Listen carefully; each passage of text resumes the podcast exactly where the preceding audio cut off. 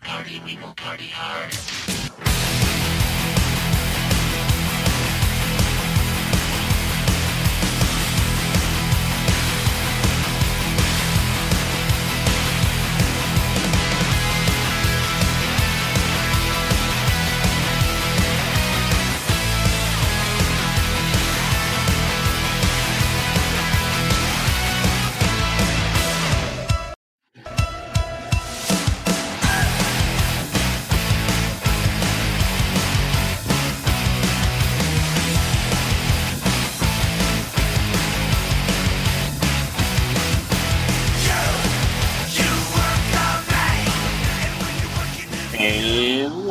Into another great edition of the sports show. Yep, that's right. That's not just any sports show. That's not a sports show. That is the sports show. Soon to be your mother's favorite sports show. I'm your host, Jeremy the Impact. You're welcome in. Obviously, there's a lot of stuff that has been happening in the NHL. There's some other stuff going on here and there, some news and notes I want to share.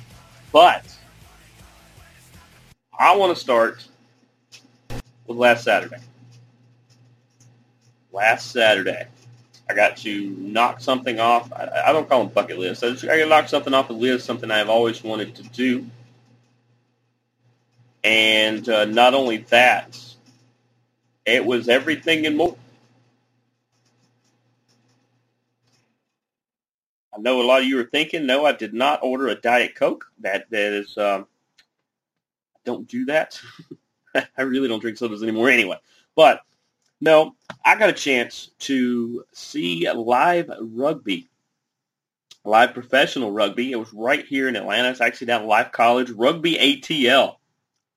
They actually started last year. I was keeping up with them pretty good last year. Uh, and then they got shut down about five games in because of the virus. Whole season got put on a halt. But they started up. They started back up this year. Well, I, technically they never stopped. They the season started back up, and their opening game was last weekend. And before I get into talking about uh, the, some of the things that happened during that match, uh, first of all, I, I, appreciate Rugby ATL allowing me to come down and check it out. Uh, like I said, it was fantastic, and it's not just one of those. Oh, this is new. Oh, this is great. This is you know just uh, uh you, are It's great because you're you're in the moment.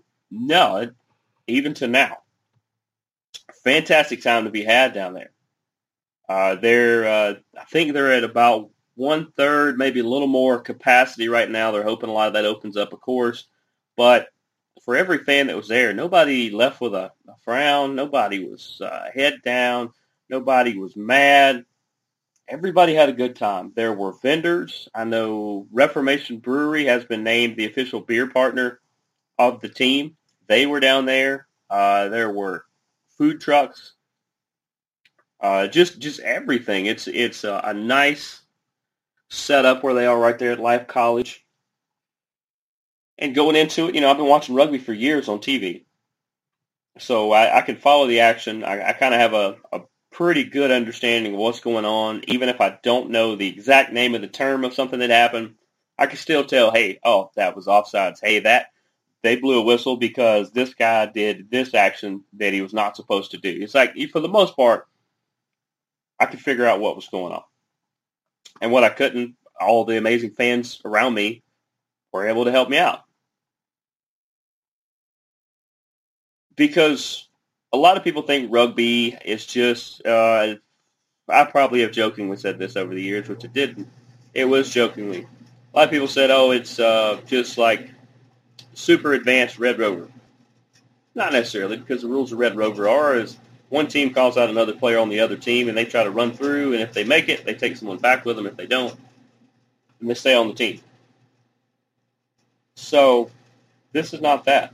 This is, I think, one of the most primitive battles for the patch of grass in front of you. You're trying to advance the ball past the defenders, through the defenders if you have to, into the end zone, into the scoring area. It's a battle. It's not just a, oh, who can run faster this way or that way. No, because you're almost every time going to get caught.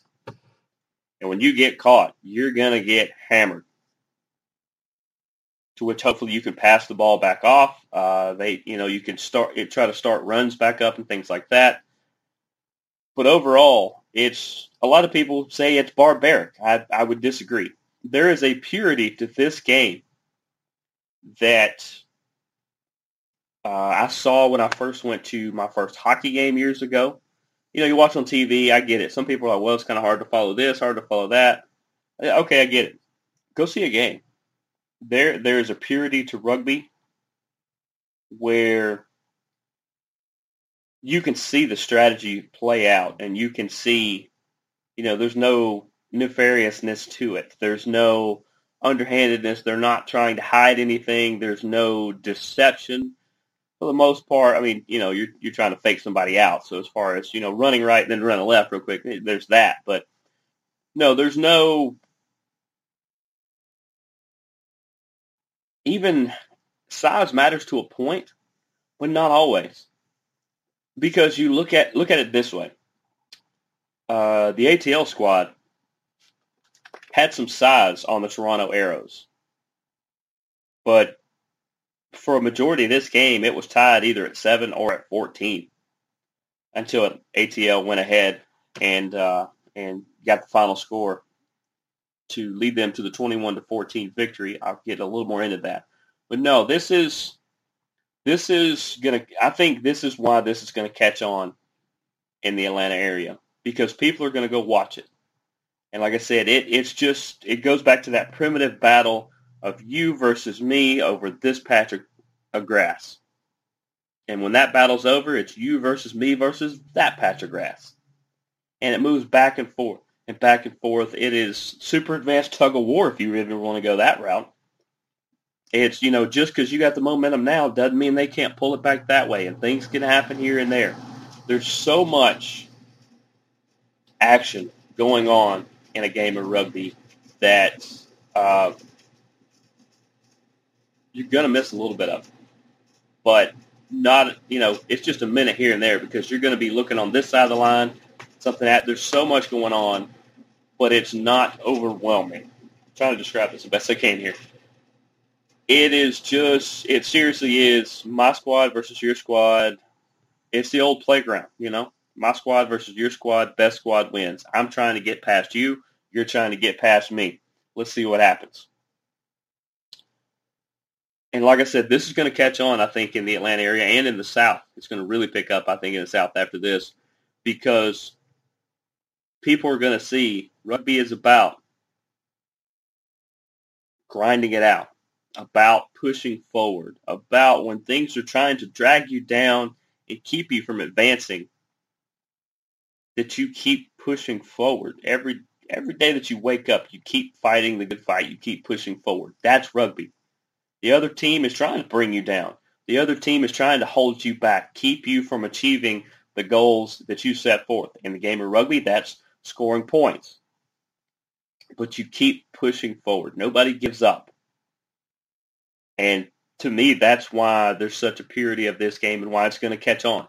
It's because people are going to see that rugby players are fighting hard like they do every day.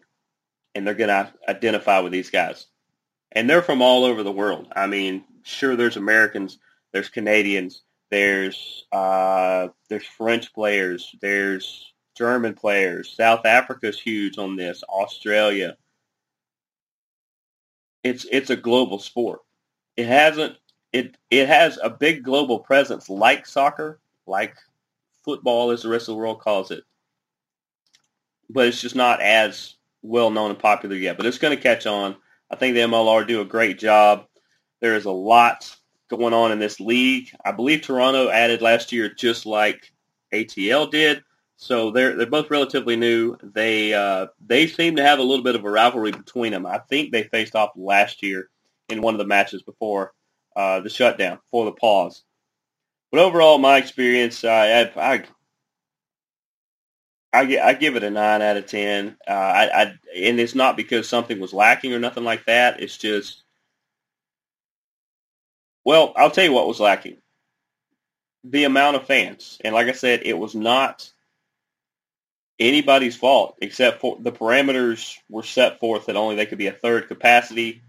I think when that place is full, like they say it was last year, I think that place is going to be rocking.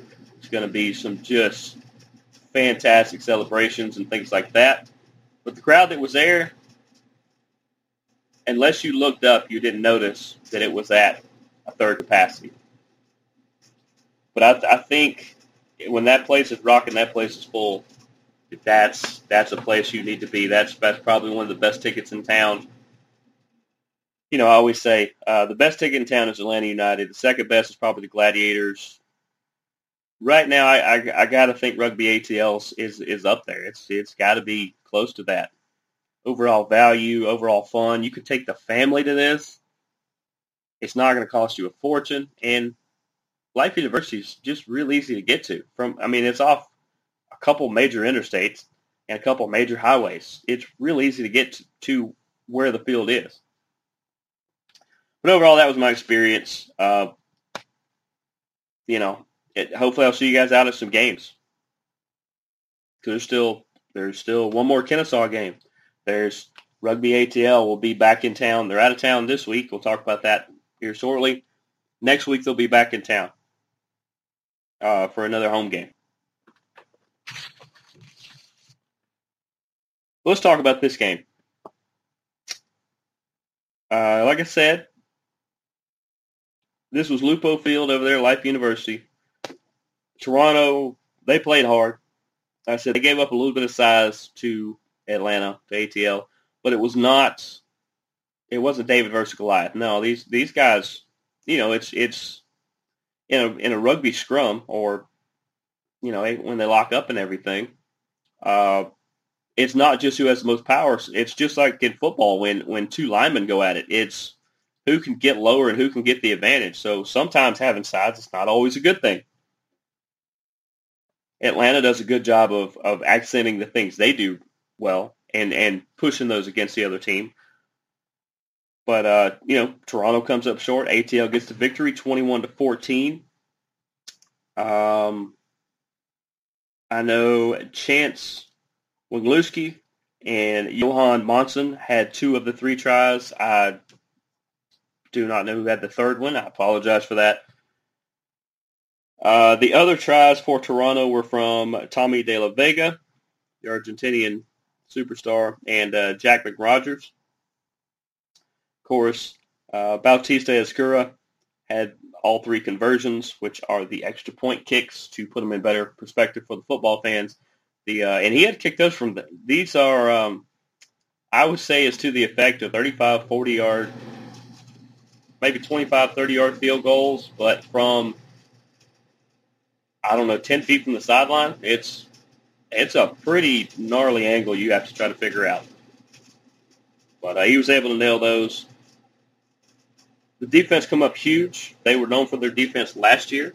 That was something that I followed along. I I like that we are based on defense with uh, and knowing when to take advantage on the offense.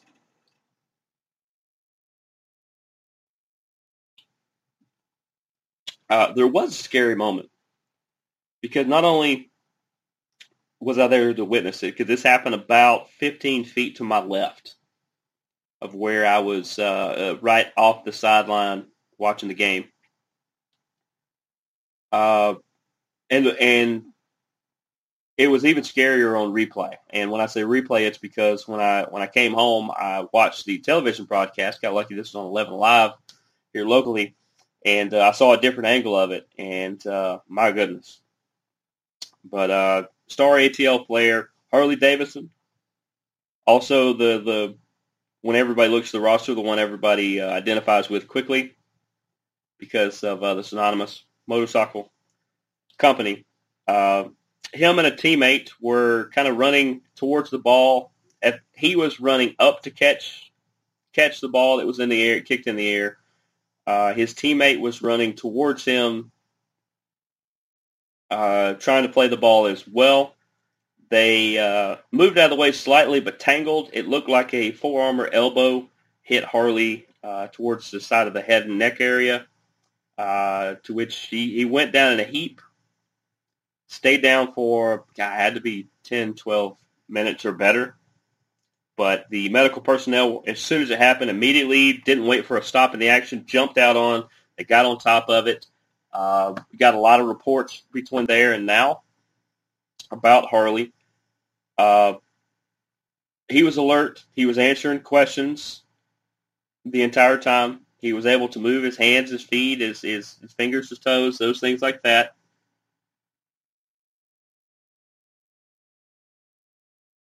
And uh, I, I think he's he's going to be he's going to be fine. I think he's going to recover.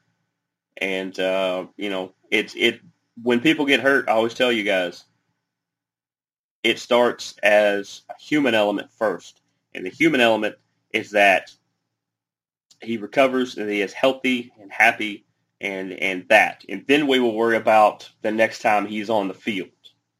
So, you know, thoughts, prayers, all our well wishes out to Harley and uh, the ATL squad as well. That uh, you have a, a speedy and as pain free as possible recovery, and uh, you know look forward to seeing you up and at at 'em again. Uh, that being said, I'm pretty sure they signed somebody this week. That's probably to take his spot at the current moment. I could be completely wrong. I'm still trying to break down uh, the roster so that I better understand it. But they signed Mark O'Keefe, who's a forward center slash wing. My guess is that that's pretty close to where Harley was on the field. If uh, he was, he kind of he could have been defender at that point, but uh, they did sign Mark O'Keefe, who is uh, a super talented guy as well. And also, you're going to see a shuffle of rosters here and there anyway. You're going to have, you know, uh, rugby's a lot like soccer and a lot like other sports where sometimes you can get national call-ups and, and you get called to other squads maybe you're a part of or a bigger opportunity. So they signed Mark. I think Mark's going to do some good things. You know, they're going to play just uh, 5 o'clock today. They are in D.C. to take on Old Glory D.C., which I would say have one of the cool one of the cool names outside of Rugby ATL, of course. Uh, they have one of the super cool names in the in the league. I said that, that game's going to be at five o'clock. I believe you can watch it on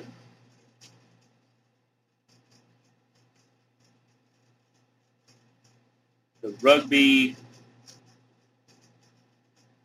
Go to go to rugbyatl.com or rugbyatl.rugby.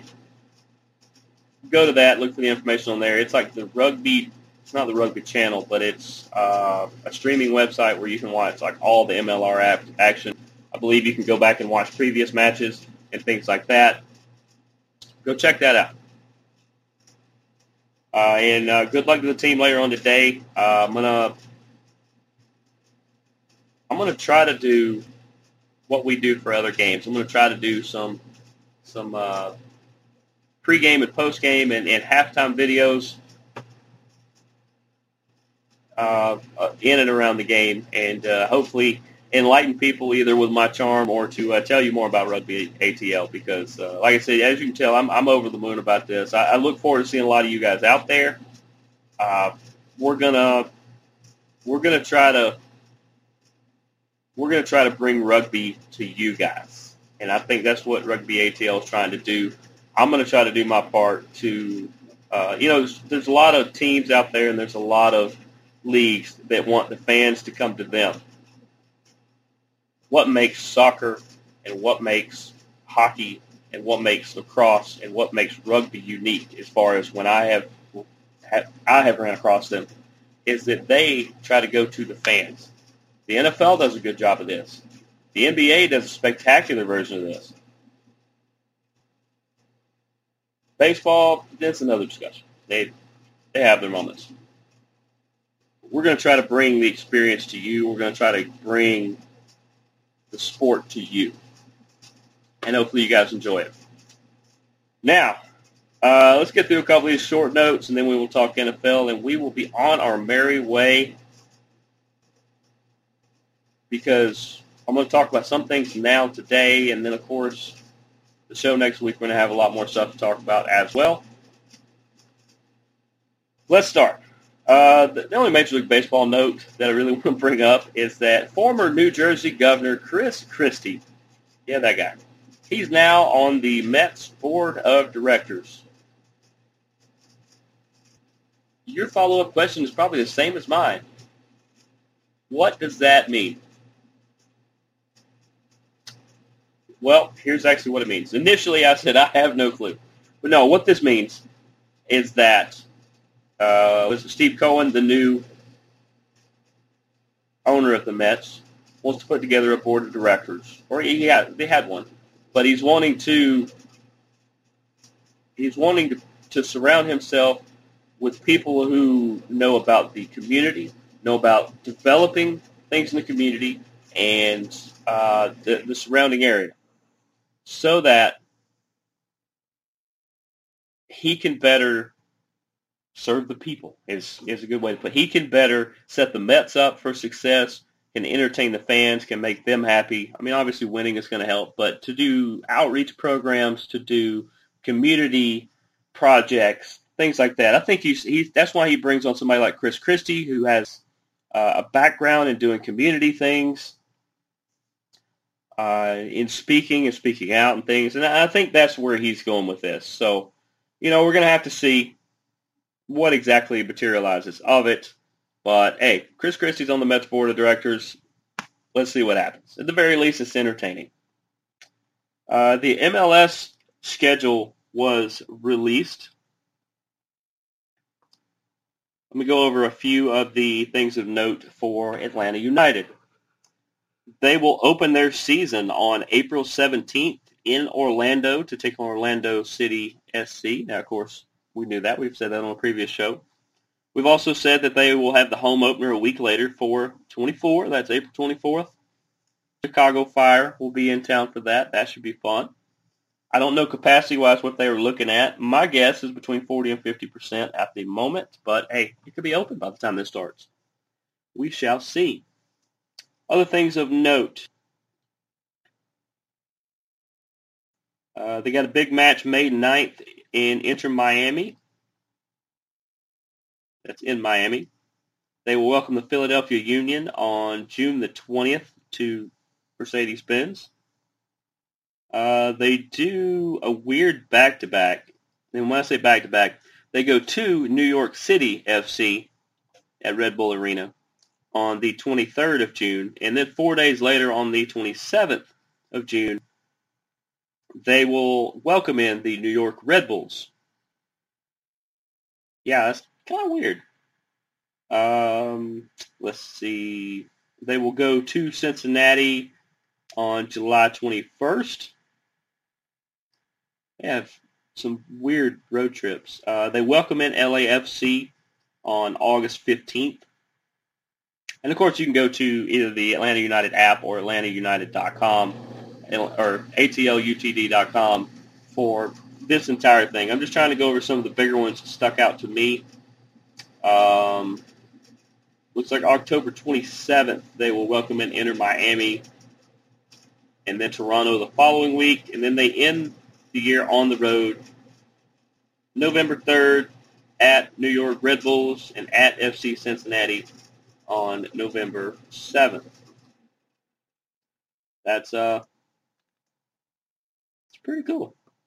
It's a pretty good schedule. We'll see what the team does. Of course, with the new manager, some new players rotating in and out there. Let's let's see if we can get back to those super aggressive ways that Atlanta United is famous for.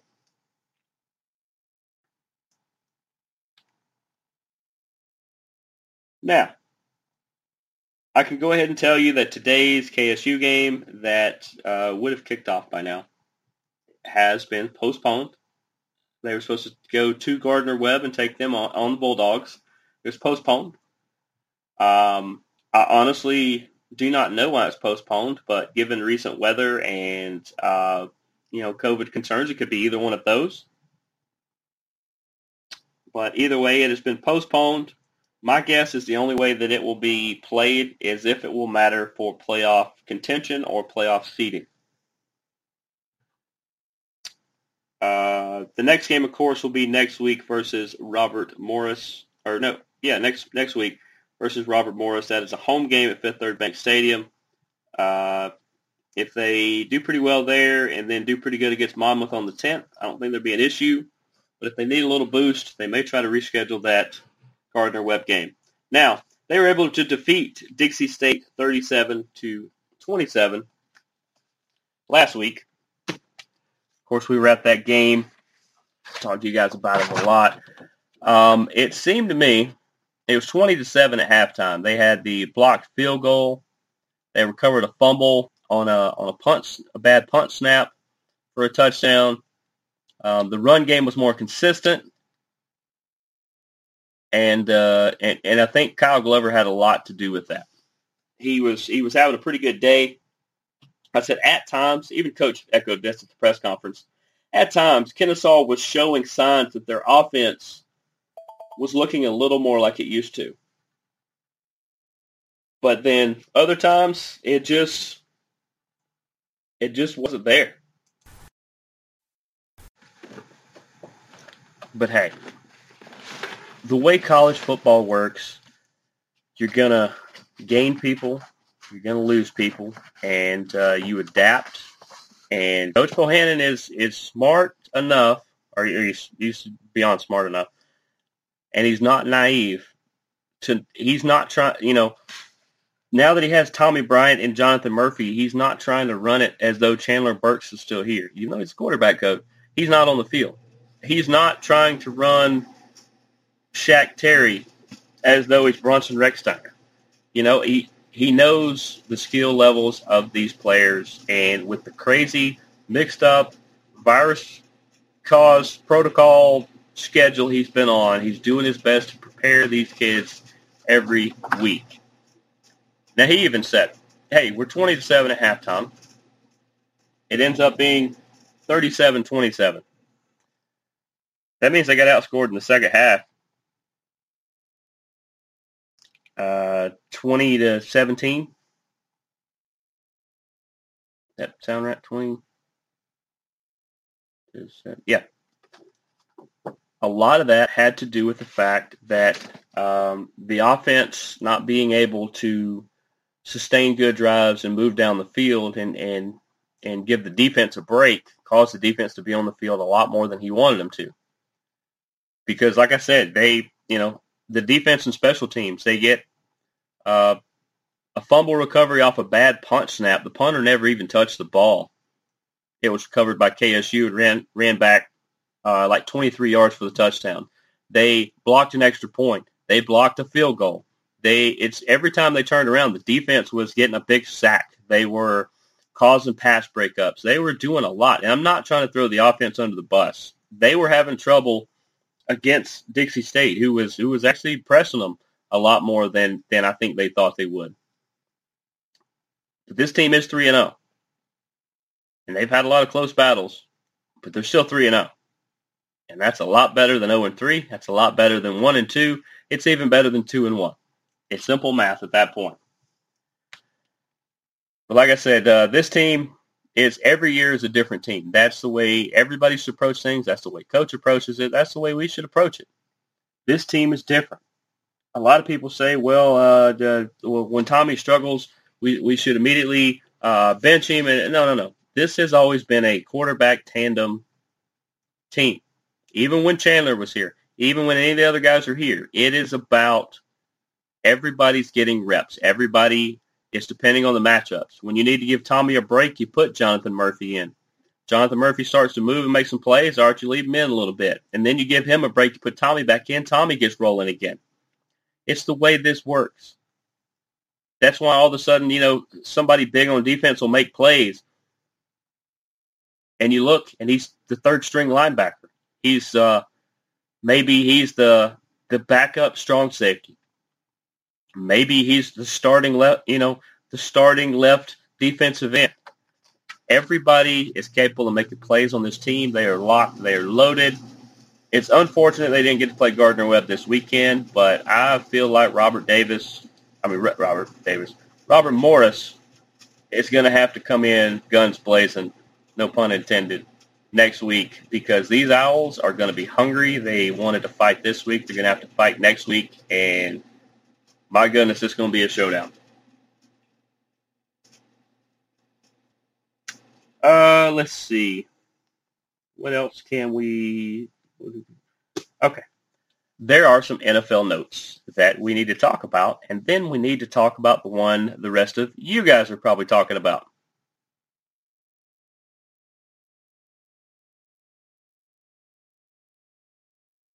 Uh, the Rams announced a one-year deal with DeSean Jackson.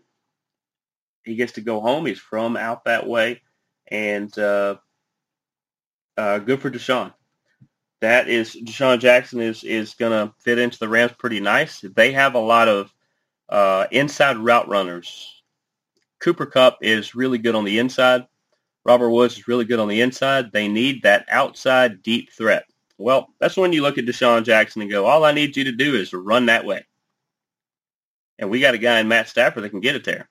We had a guy in Jared Goff that could, but Matt Stafford. And you got to think this is a Matt Stafford effect as well. Not the personal Jared Goff, but Matt Stafford uh, has a little bit more of a pedigree and new face, new arm, you know, new motivation. Sean Jackson looks and goes, hey, I'd like to play with that guy. So he is. Uh, Deshaun Watson's legal troubles just keep mounting up. Uh, last I saw the cases against him, there were about 14 people involved in like 20 something cases. I'm not I'm not condoning what he may or may not have done. I want to put that out there because I do not tolerate and do not accept that kind of behavior if he is guilty of these things, then he needs to stand accountable for them. But if you're his agent, his lawyer, this is how you need to approach it. You may have to settle all of these cases to get them off the books, so to say. The ones that you need to, you may have to settle. Now, that being said, his trade value keeps going down every day because the more we keep hearing about him, the less people are going to want to take that risk. Roger Goodell and the NFL are looking into this. And no matter if he settles every case there ever was, no matter if they get dismissed, if you find out everybody was lying, Doubt that many people can be. No matter what happens civilly or criminally, the NFL always reserves the rights to punish accordingly. And when they figure out his involvement in this, he may be missing some games next year. He may be missing uh, a lot of games. He may miss the season. We're not sure what's going to happen. We're going to have to see it play out.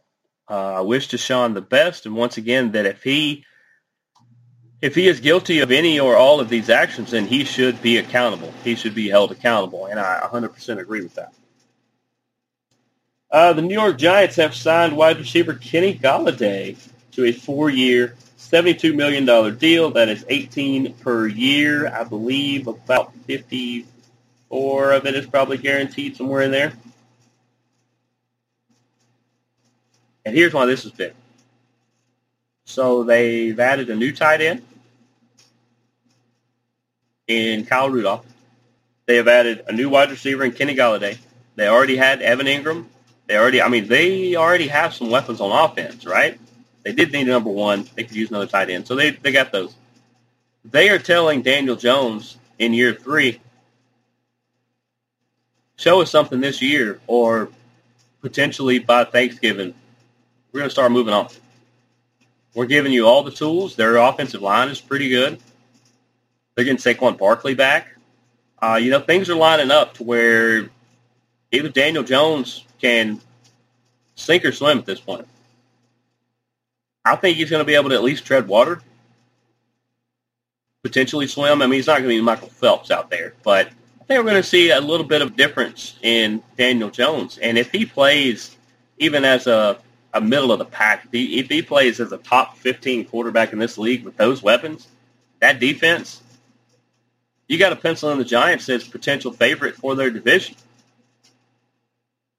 I mean, because who else is going to beat them? You got who knows what the world is going on in Philadelphia? I don't think Philadelphia knows what's going on there. The Washington football team that is contemplating keeping that name, okay, I don't mind if you do. It's what's to me for one thing, but Washington football team actually has a kind of cool ring to it. They have Ryan Fitzpatrick, who is a super cool interview. He was on Ross Tucker football podcast. Check that one out. Not just the podcast, like the podcast in general, but definitely check out the one that Ryan Fitzpatrick was on. Uh, they have him as quarterback. They have uh, Taylor Heinicke. They got some decent pieces. I just don't know that Fitzpatrick was the, the piece I would have went for.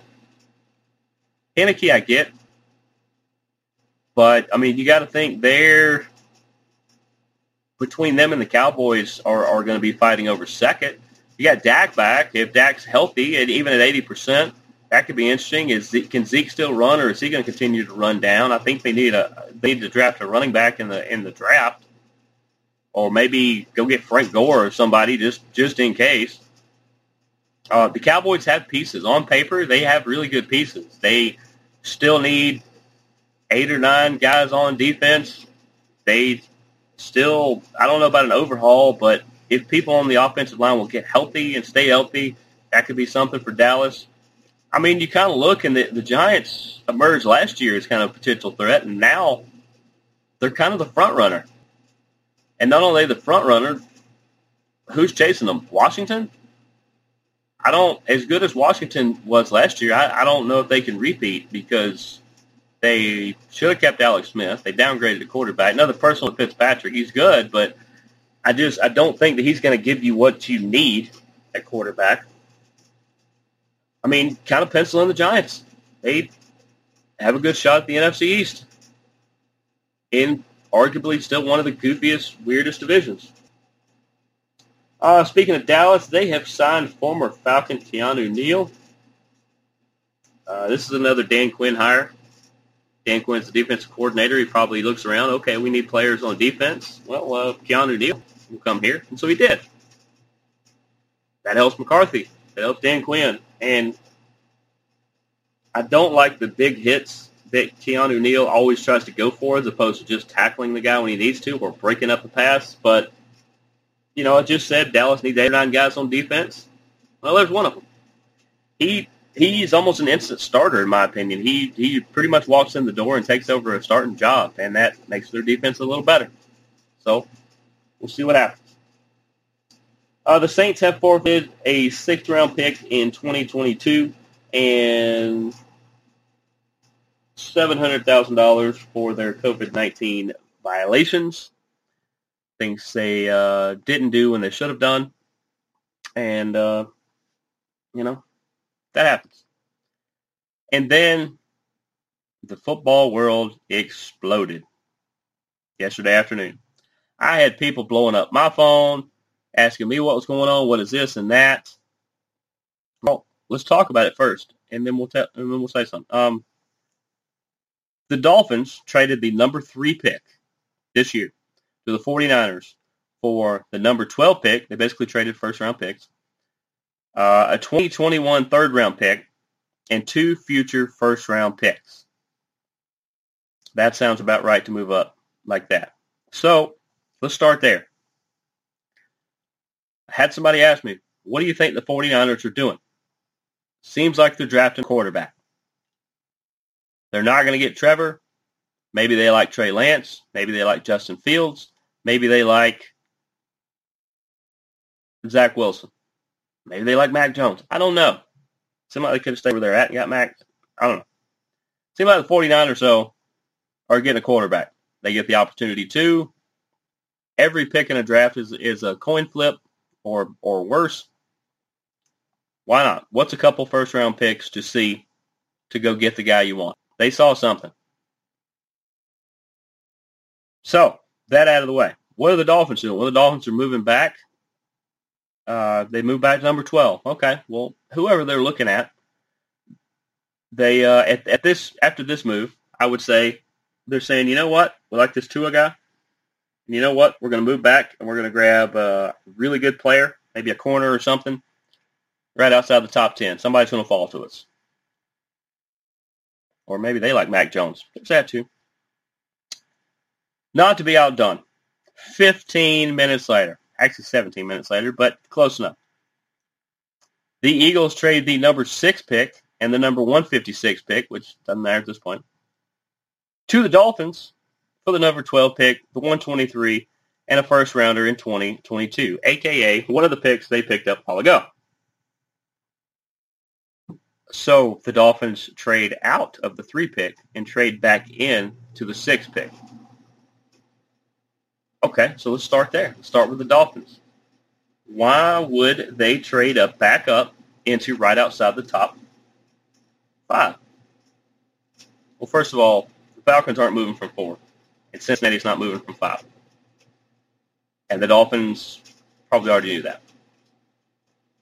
Because the 49ers probably said, yeah, we didn't even reach out to the Jaguars or Jets because one and two were locked in. And we were talking to three, four, five, and you guys had the better deal. So what are the Dolphins doing? I think that they have um, a couple players in mind. I think at least one of them is a quarterback, maybe maybe a couple, and that outside the top five, knowing that one through four could easily be quarterbacks, five will not be because Cincinnati doesn't need one unless somebody moves up, but I don't think they will. Cincinnati wants that pick because look, here's what let's go to Cincinnati real quick. Cincinnati's looking at well, if it goes quarterback, quarterback, quarterback, quarterback, we get our pick of whoever in the world we want. If we want a tight end, we want a defensive end, we want uh, they get a punter for all it matters.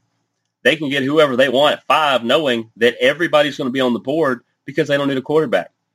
That's what the Dolphins are looking at at six. Okay, well, if it does go quarterback, quarterback, quarterback, quarterback, clearly Cincinnati's not going to take a quarterback. Whoever they pick, that gives us the second best player on the board, or in case one of those other picks don't take a quarterback, let's say, let's say the Jets decide we're going to stick with Sam Darnold.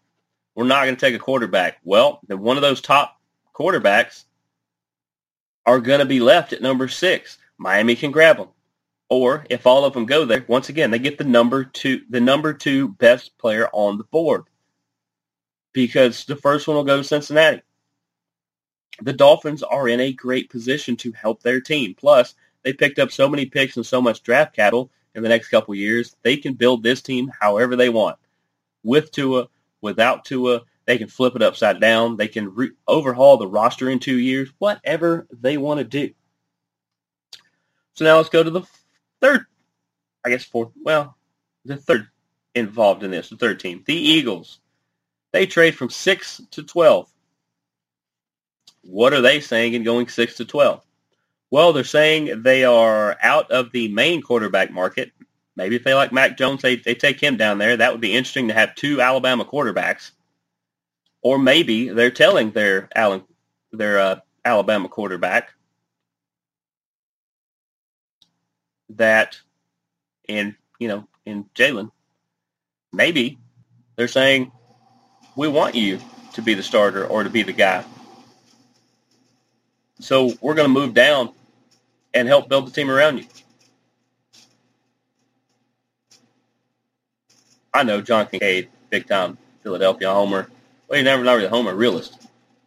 He has, he's as befuddled as the rest of us on this, what the Eagles are doing. But what do I think happened? I think the 49ers are never afraid to take a big swing, just like the LA Rams, who they're in a division with.